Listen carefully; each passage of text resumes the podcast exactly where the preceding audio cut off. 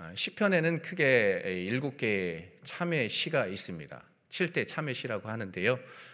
6장, 32장, 38장, 51장, 102장, 130장, 143장.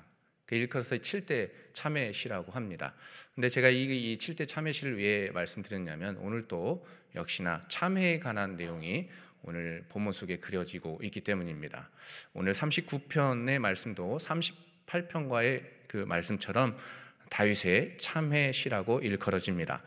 이러한 본문은 다윗이 지금 하나님의 징계로 인해 건강이 극도로 악화된 가운데 쓴 것임을 알 수 있게 하죠. 그 내용들이 어디에 증가하냐면 10절 눈으로 한번 보시고요. 10절 그리고 11절 13절 보면 그의 건강이 어떠한지를 알 수 있습니다.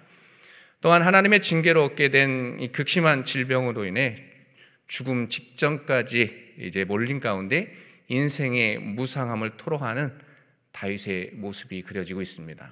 인생이 허무하구나. 이 내용들이 그려지고 있습니다. 한 걸음 더 나아가서 다윗이 하나님께 자신의 죄에 대한 용서와 구원을 호소하는 그 내용으로 기록이 되어 있습니다. 이러한 내용들을 중심으로 이루는 본문이 바로 오늘 본문 말씀인데 이 내용들을 좀 더 세부적으로 본다면 크게 세 부분으로 나눌 수가 있습니다. 1절에서 3절 그게 첫 부분이고 또 4절에서 6절 두 번째 부분이고요. 그리고 7절에서 13절까지 마지막 세 번째 부분이 되겠습니다. 먼저 좀 내용을 좀 구체적으로 본다면 1절에서 3절 내용을 보시면 여기서 다윗은 악인 때문에 잠잠하리라고 결심하고 입에 재갈을 물렸습니다. 재갈을 물렸으나 침묵하면 침묵할수록 정신적인 압박이 가중되고 있음을 알 수 있습니다. 너무 힘든 겁니다. 그가 잠잠할수록 좋아지기는커녕 음, 고통이 그 속에서 점점 끌어올랐다라고 성경에서 증거하죠. 우리 2절 말씀 함께 읽어보도록 할까요? 2절 말씀입니다. 시작.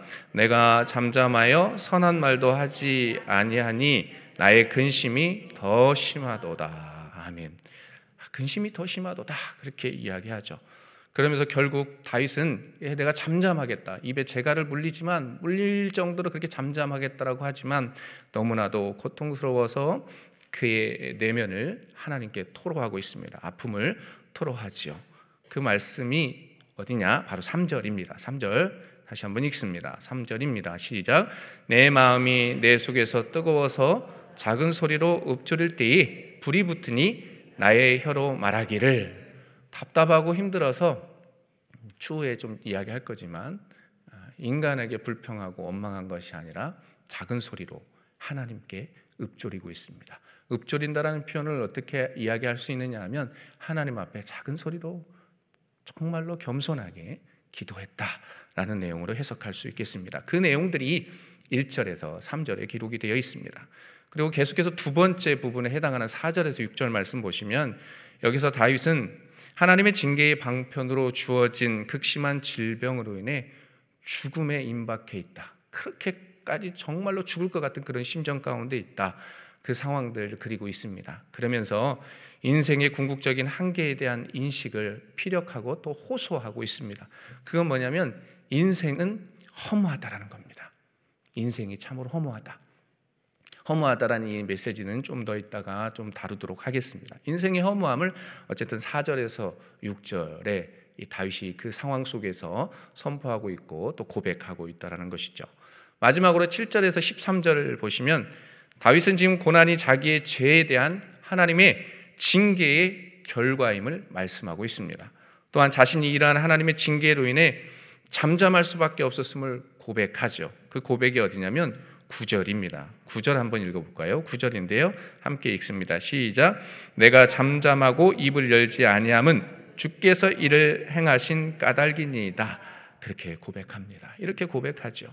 그리고 자신을 용서하시고 회복시켜 주시길 강하게 호소하면서 13절 말씀을 통해 오늘 본문의 말씀을 마칩니다. 13절 말씀 함께 믿음으로 선포합니다. 시작. 주는 나를 용서하사 내가 떠나 없어지기 전에 나의 건강을 회복시키소서. 아멘. 주는 나를 용서하사 내가 떠나 없어지기 전에 나의 건강을 좀 회복시켜 주십시오. 우리가 이렇게 읽었지만 다윗은 정말로 강하게 애절한 마음으로 끓는 정말 끓는 마음으로 간절하게 외쳤을 다윗의 모습을 떠올려 보게 됩니다. 자, 이와 같은 내용들을 통해서 오늘을 살아가는 우리들에게 삶 속에서 적용할 수 있는 영적인 메시지가 무엇이 있을까? 약 두 가지로 생각할 수가 있는데요. 먼저는 누군가로부터 비난받고 조롱받을 때 침묵하는 자가 되라입니다. 침묵하는 자가 되라. 1절과 2절 말씀을 우리가 현대인의 성경으로 함께 봉독하도록 하겠습니다. 1절과 2절입니다. 시작. 나는 말하였다. 내가 내 행위를 조심하고 내 혀로 범죄하지 않으며 악인들이 내 앞에 있는 한 내가 입을 열지 않고 침묵을 지키리라. 내가 침묵을 지키고 선한 말도 입 밖에 내지 않으니 내 고통이 한층 더하는구나. 아멘. 이 말씀 가운데 우리가 주목해서 보아야 할 표현이 있습니다. 고백이 있습니다. 그것은 행위를 조심하다라는 말씀입니다. 이는 어떤 의미냐 하면 말을 조심하겠다라는 결단, 그 고백인 것을 알 수 있습니다. 그 의미를 담고 있습니다. 말을 조심하겠다. 그리고 또 하나 주목해서 보아야 할 말씀이 선한 말이라는 말씀입니다. 이 말씀은 음, 옳은 말만 하겠다라는 겁니다. 다윗이 옳은 말만 예, 그 의미를 갖고 있습니다. 즉 다윗은 악인들 앞에서 옳은 말조차 하지 않는 그리고 침묵하기로 작정했음을 분명히 알 수 있게 하죠. 이를 다시 좀 이렇게 해석한다면 누군가에게 비난받고 조롱받을 때 침묵하기로 작정했던 자가 누구냐 하면 바로 본문에 등장하는 다윗이라는 것입니다. 그리고 그럼에도 불구하고 이러한 행동이 자기를 더욱 더욱 고통스럽게 만들었다라고 성경에서는 그렇게 증가하고 있습니다. 자, 그렇다면 다윗이 이 말씀 서두에서 이렇게 이렇게 고백을 한 까닭이 도대체 무엇 때문일까요? 무엇 때문에 이런 결단을 하고 있는 것일까요? 도대체 무엇 때문에 악인들 앞에서 옳은 말조차 하지 않겠다라고 하는 것인지 도무지 이해가 되질 않습니다. 우리는 옳은 말이면 하잖아요. 외치잖아요. 그렇죠? 안, 아, 안 하세요? 안 하시면 좋은 거고요. 음, 해요. 아, 저는 해요. 도무지 이해가 되지 않아요. 하지만 이 본문 속의 다윗은 하지만 이 본문에 쓰여졌던 어떤 시대적인 배경을 알면 이 말씀을 우리가 좀 더 쉽게 이해할 수 있을 것 같습니다. 지금 다윗은 범죄하고 또 하나님의 징계로 인해 극심한 질병 가운데 그 고통 가운데 시달리고 있다라는 것이죠. 다윗이 하나님 앞에 지은 죄가 도대체 무엇인지 분명히 알 수는 없습니다. 그런데 보편적으로 학자들이 주장하기를 일반적으로 시편 38편의 배경이 되는 이제 바세바를 가늠하고 나서 그것 때문에 그것에 대한 죄에 대한 결과로 따라오는 어떤 질병의 문제였을 것이다. 그 간음 사건과 연관이 있을 것이다라고 어, 말씀하기도 합니다. 하지만 이 역시 확실하지 않습니다. 추측에 불과하니까요. 그럼에도 한 가지 확실한 것은 오늘 본문 말씀을 쭉 보시면 13절이니까요. 내용이 길지 않으니까 쭉 보시면 한 가지 확실한 것은 다윗이 하나님 앞에 범죄했다라는 것이죠. 범죄했다라는 것. 그것 때문에 하나님의 징계를 받아 질병 가운데 있었다라는 것입니다. 특별히 다윗은 이 질병, 질병을 어떤 질병으로 여겨지냐? 정말로 죽음을 생각하지 아니하면 안 될 만큼 심각한 질병이었음을 알 수 있게 합니다. 10절 말씀을 우리가 쉬운 성경으로 함께 봉독하겠습니다. 10절 말씀입니다. 10절 시작. 주님, 이제 나를 그만 벌하소서. 주님께서 손으로 내려치시니 내가 죽을 것 같습니다. 야, 그렇습니다. 얼마나 고통스러웠던지 주님, 이제 나를 그만 좀 벌해 주십시오. 주님께서 손으로 음, 내려치시니 내가 정말 죽을 것 같습니다. 지금 처한 상황이 그렇습니다. 다윗의 고통과 아픔과 심정이 그렇다는 것이죠. 이런 상황 가운데 있으니 다윗의 정적들 어떻겠습니까? 다윗의 대적들, 악인들 어떠했겠습니까? 그들은 다윗을 향해 손가락질했을 것이 분명합니다. 그래, 너가 하나님을 믿는 왕이라고, 하나님을 믿는다고, 그렇다면 어디 보자. 너의 질병이 어디 낫는가 보자. 그러면서 비난하고 조롱했을 그 악인들의 모습을 떠올려 보게 됩니다. 만약 너를 지키시는 하나님이 계시다면 어디 너의 병을 치료하나 내가 두고 볼 거야. 라고 했던 정적들의 모습, 악인들의 모습이 여러분 어, 머릿속에 좀 그려지시나요? 이러한 비난과 조롱으로 인해 정말로 지쳤을 다윗의 모습 어, 얼마나 괴로웠을까요? 이러다 보니 자연스럽게 흘러나오는 것은 질병에 대한 고통보다는 사람을 통해서 오는 고통이 많습니다. 예를 들면 내가 질병을 얻어서 힘들어 가는데 누군가가 당신은 기도하지 않아서 질병 얻었어라고 하면서 속을 후비 파는 사람들이 있잖아요. 그런 것처럼 속이 막 괴로운 거예요. 사람들 때문에. 그러다 보니까 고통이 사라져요. 육신의 고통은 사라지고 내면의 고통이 막 팍팍팍팍 불일 듯 일어나는 겁니다. 사람들 때문에 비난과 조롱으로 인해서요 내면이 요동치는 겁니다. 오늘 다윗이 그랬습니다. 그래서 아픔, 육신의 아픔을 느낄 수가 없는 그런 상황이었던 다윗을 떠올려 보게 됩니다. 다윗은 바로 이러한 상황 가운데서 비난하고 조롱하는 악인들 앞에서 말로 반박하려 하지 않았습니다. 반박하려 하지 않았습니다. 아무리 자신이 주장이 자신의 주장이 옳다 할지라도 반박하지 않았습니다. 말하지 않았습니다. 그랬기에 오늘 시편 말씀에 독특한 표현이 있지만 뭐라고 합니까? 입에 뭘 물렸다고 합니까? 재갈을 물렸다. 내가 내 입에 재갈을 먹이리이다. 그렇게 어, 표현하고 있는 것을 봅니다. 끊임없이 이는 절제하고 절제하겠다라는 그 결단, 굳은 의지를 보여주는 다윗의 고백이라 할 수 있죠. 그렇다면 이렇게 절제하고 절제하고 또 절제하려고 했었던 이유가 도대체 무엇일까요? 그것은 바로 자신의 혀로 범죄하지 않기 위함이었다. 그렇게 성경에서 증가합니다. 우리 한번 이 새벽에 한번 따라해 볼까요? 혀로 범죄하지 맙시다. 아멘이시죠? 혀로 범죄하지 않기 위해서 굳은 결단과 정말로 마음의 신실함을 가지고 살아갔던 사람이 다윗입니다. 다윗. 사랑하는 새벽의 성도 여러분, 사람은 어떻습니까? 이성보다 감정의 지배를 받는 존재가 사람, 우리 아니겠습니까? 누군가 자신을 공격한다면 정말로 배로 갚아주고 대로 갚아주는 존재가 바로 사람이고 또 저예요. 그런데 다윗은 그러하지 않았습니다. 또 참고 또 참고 또 참고 인내하고 있습니다. 말하고 싶어도 절제합니다. 하나님께 범죄한 것을 정말로 피하고자 그런 결단, 굳은 의지를 가지고 절제하는 모습을 봅니다. 하나님께 입술로 범죄하지 않겠다. 우리는 이러한 다윗의 모습을 꼭 기억할 필요가 있습니다. 우리가 제일 범하기 쉬운 죄 가운데 입술을 통해서 사람들도 죽이잖아요. 생각 없이 이야기했던 내용은 상대에게 비수를 꽂고 내면의 고통을 주기도 합니다. 이 혀에 대한 것은 더 이상 이야기하지 않아도 우리가 너무나도 잘 알고 있다는 것입니다. 그런데 정말로 하나님 앞에 범죄하지 않고 신실하게 우직하게 살아가려고 했던 사람, 침묵을 지키려 했던 사람 다윗이었다면 이 다윗과 함께 이 새벽에 한 인물을 더 생각해 볼 필요가 있습니다. 묵묵하게 침묵을 지키셨던 분 한 분을 소개한다면 바로 예수 그리스도입니다. 예수님.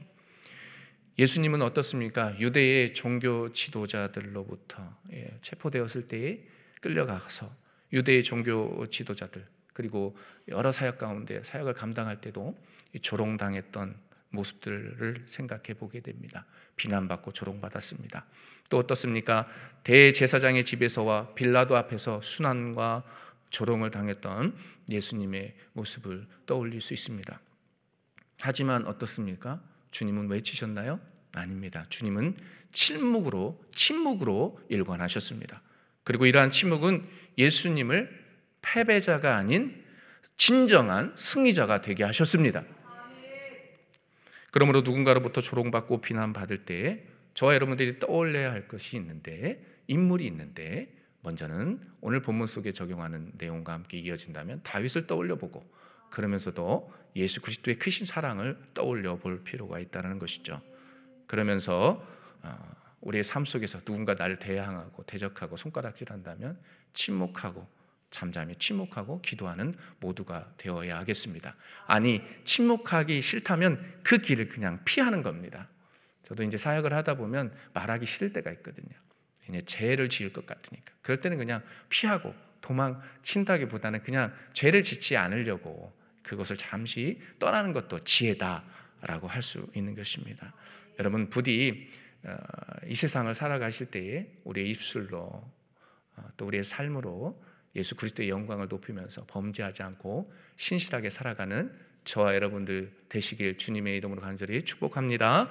그러면서 이사야 53장 7절의 말씀을 또 떠올리면서 첫 번째 대진을 마칩니다. 시작. 그가 곤욕을 당하고 괴로울 때에도 그의 입을 열지 아니하였으며 마치 도수장으로 끌려가는 어린 양과 털 깎는 자 앞에서 잠잠한 양같이 그의 입을 열지 아니하였도다. 아멘. 누가요? 예수 그리스도께서. 말씀들 기억하시면서 삶에 적용하는 저와 여러분들 되시게 다시 한번 주님의 이름으로 간절히 축복합니다. 자, 두 번째로 느끼게 되는 영적인 교훈. 어찌 보면 이 39편의 말씀 가운데 주제의 말씀과 같은 그 느낌을 받기도 하거든요. 몇 절에 등장하는 말씀이냐면 7절의 말씀을 통해서 알 수 있는 교훈. 우리의 소망은 오직 주님께 있다. 네, 함께 외쳐볼까요, 이 새벽? 우리의 소망은 오직 주님께 있습니다. 아멘. 우리의 소망은 오직 주님께 있습니다. 7절 말씀 함께 읽습니다. 시작. 주여 이제 내가 무엇을 바라리요? 나의 소망은 주께 있나이다. 아멘. 주여 이제 내가 무엇을 바라리요? 나의 소망은 주께 있습니다. 주님, 소망은 주께 있습니다. 라고 외쳤던 다윗입니다. 이 본절까지 오는 이 과정들을 좀 살펴보면 이 7절까지 오는 과정들을 좀 보면 그게 순탄하진 않습니다. 다윗은 서두에서도 얘기했지만 침묵하고 또 침묵하다. 너무너무너무너무 답답했습니다.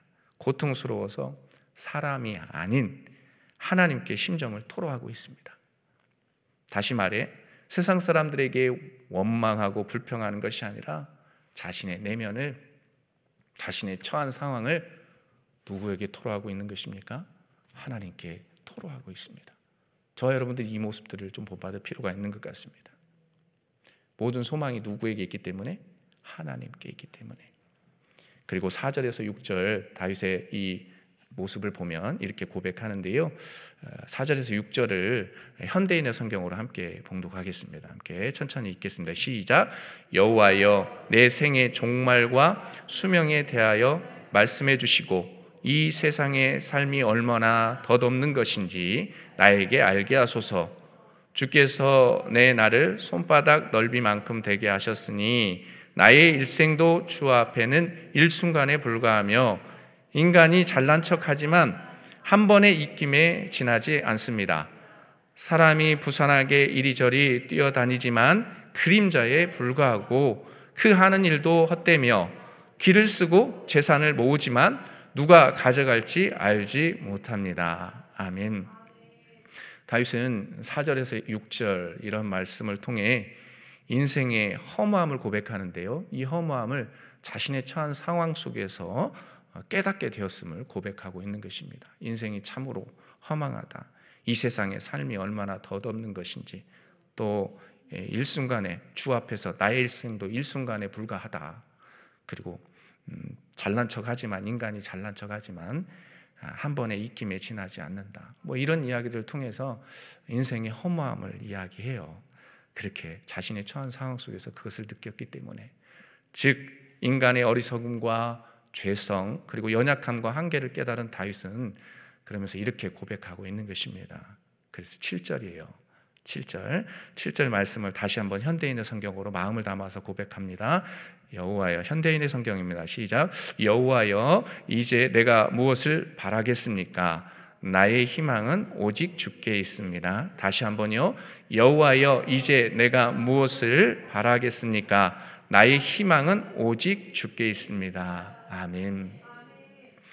그렇습니다. 다윗이 바라는 것은 지금 그를 괴롭히는 고통이나 원수들이 아니라 오직 주님만 바라보겠나라고 그렇게 결심하고 있습니다. 그리고 하나님과의 관계 안에서 자신의 삶과 고난 그것을 바라보고 있는 것입니다. 도대체 이게 무엇 때문인가?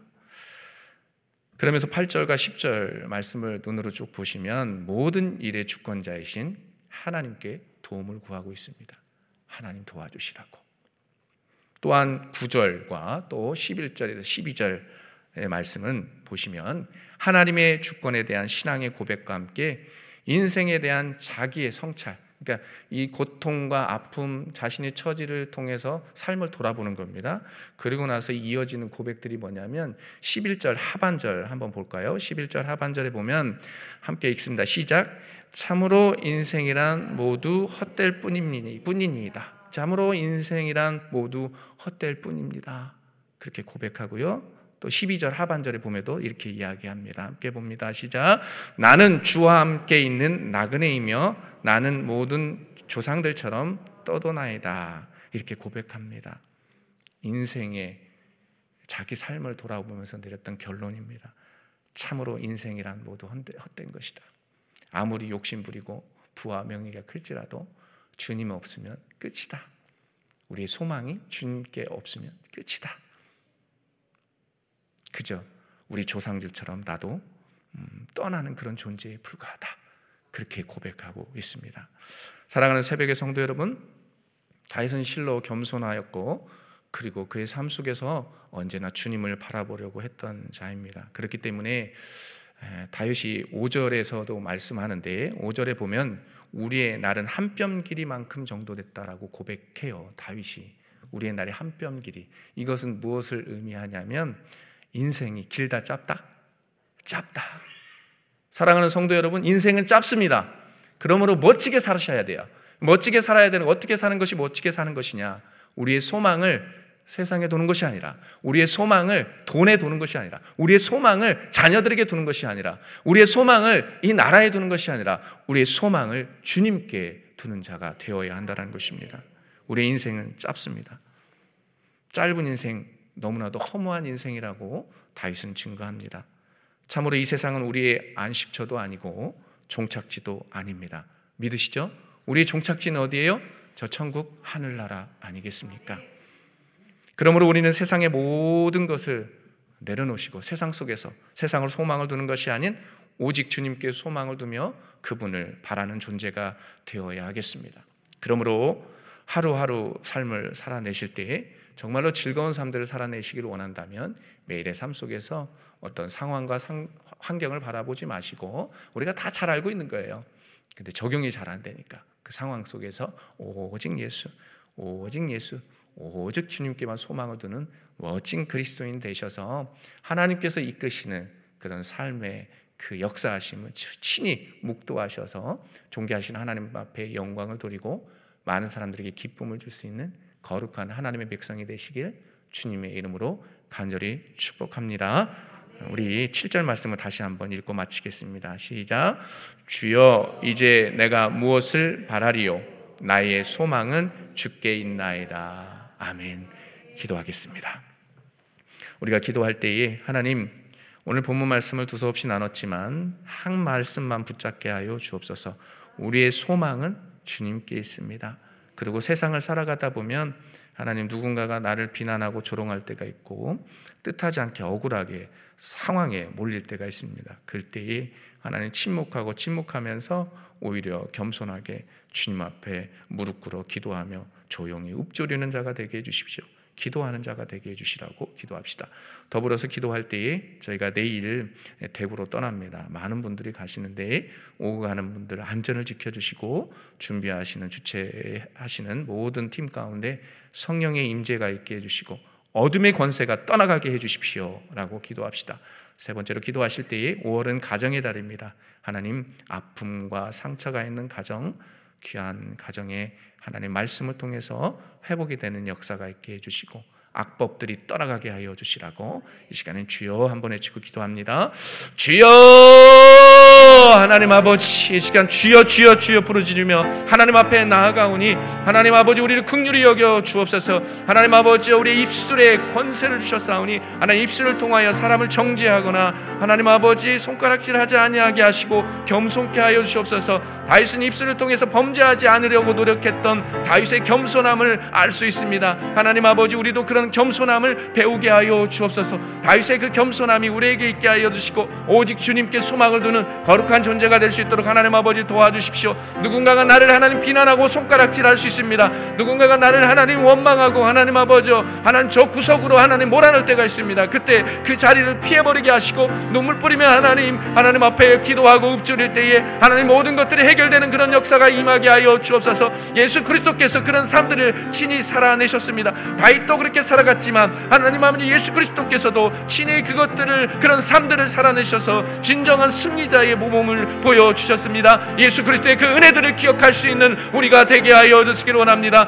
하나님 아버지 내일 하나님 많은 성도님들이 하나님 500명에 가까운 성도님들이 하나님 대구로 떠납니다. 하나님 이슬람 사원 하나님 건립 반대 집회 가운데 하나님의 거룩한 영이 임하게 하여 주셔서 대구 땅에 하나님 진리의 성령이 역사하심으로 그 땅에 하나님 성결한 땅 되게 하여 주시고 하나님의 어둠의 권세가 하나님 떠나갈 수 있는 하나님 은혜의 역사가 임하게 하여 주시길 앞서서 오가는 길 하나님 성령께서 역사하심으로 안전함을 지켜 주셔서 많은 분들이 건강하게 또 잘 다녀올 수 있도록 그러면서 정말로 하나님의 역사와 하나님의 임재가 그 땅 가운데 임하는 하나님 귀한 시간 되게 하여 주옵소서. 하나님 아버지 이 땅에 하나님 악법들이 철폐되게 하시고 이 땅에 하나님 가정을 회복시켜 주셔서 가정의 눈물과 아픔과 하나님 고통 가운데 있는 가정들이 있다면 말씀으로 하나님 회복시켜 주옵소서. 우리의 소망이 하나님 우리 주께 있사오니 주님만을 바라보는 가정 되게 하시고 주님만을 의지하는 가정 되게 하셔서 하나님 눈물 뿌리고 고통하고 있고 하나님 자녀들 때문에 아파하는 심령들이 있다면 하나님 눈물과 기도로 회복시켜주는 그런 역사가 임하는 하나님 은혜가 넘어 넘치는 그런 가정들 되게 하여 주옵소서. 어둠의 권세를 틈타지 말게 하여 주옵소서. 존귀하신 하나님 아버지 은혜를 감사합니다. 매일의 새벽마다 정결한 마음을 가지고 하나님 새벽 재단을 쌓는 귀한 성도님들 많습니다. 아, 삶의 자리에서 또 이곳에 나와서 온라인으로 또 삶의 자리에서 신실하게 살아가는 주의 백성들이 있사오니 그 삶의 자리에서 말씀 붙잡고 승리자의 삶을 살아내게 하여 주옵소서. 우리의 소망은 오직 주께 있습니다. 우리의 소망이 오직 주께 있음을 믿고 오늘 또 살아갈 때에 하나님 일하시고 우리의 삶을 인도하여 주옵소서. 감사하며 예수님의 이름으로 기도하옵나이다. 아멘. 주여! 주여! 주여 하나님 아버지 하나님 아버지 아버지 아버지. 사랑하는 성도님들의 기도 제목들을 하나님 응답하여 주옵소서. 하나님 늘 기도하는 기도 제목들이 있습니다. 하나님 역사하여 주시고 우리의 입술과 우리의 손과 발로 지었던 죄들이 있다면 다 내려놓게 하시고 겸손케